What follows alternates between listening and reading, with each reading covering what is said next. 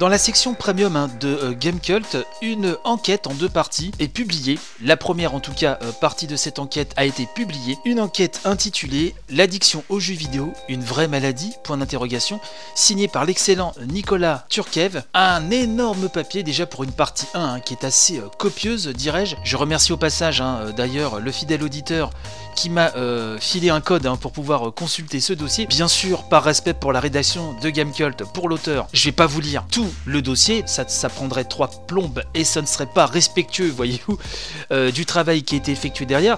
Mais je vous ai extirpé quelques petits passages, hein, histoire de vous donner envie d'y aller. De toute façon, s'abonner en premium sur Gamecult, c'est toujours un bon choix. Leurs dossiers sont excellents. Moi, pour l'instant, je ne peux pas me réabonner, mais croyez bien que dès que ce sera possible, je le referai sans hésiter.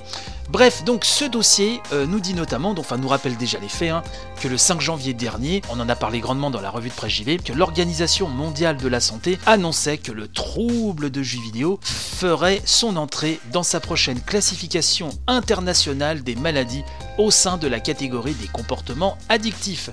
La décision a immédiatement provoqué, un nous dit Gamecult, une levée de boucliers chez de nombreux joueurs qui s'estiment stigmatisés. À juste titre, hein, j'ai envie de rajouter. On nous dit dans ce dossier notamment que le principal point d'achoppement entre les chercheurs concerne la nature même hein, de ce trouble du jeu vidéo.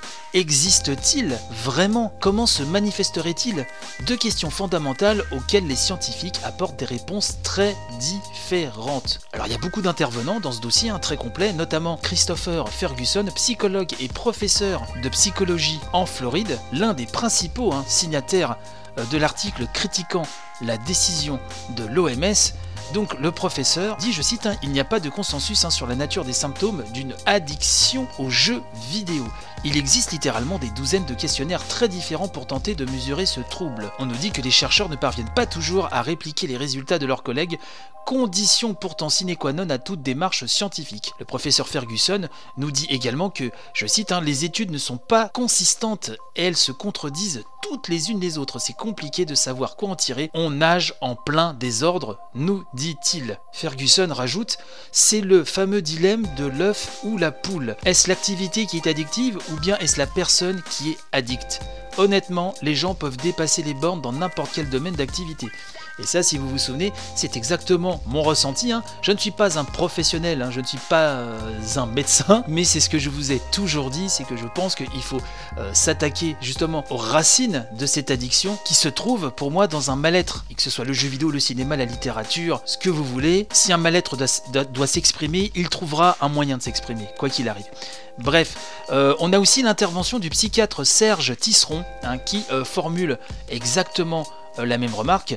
Il, nous dit d'ailleurs, je cite, hein, il a été montré que les personnes qui ont perdu le contrôle des impulsions, que ce soit sous l'effet d'un trouble mental ou de l'abus de substances toxiques, au premier rang duquel le tabac, peuvent développer diverses addictions à des produits ou à des objets qui ne sont pas réputés addictogènes. Voilà juste quelques petits extraits que je voulais vous livrer, qui sont vraiment quelques gouttes d'eau euh, dans cet océan d'informations euh, que représente hein, ce dossier vraiment très très bien un écrit très très bien argumenté et qui euh, heureusement ne tombe pas, comme je le dis souvent, dans un angélisme total non plus.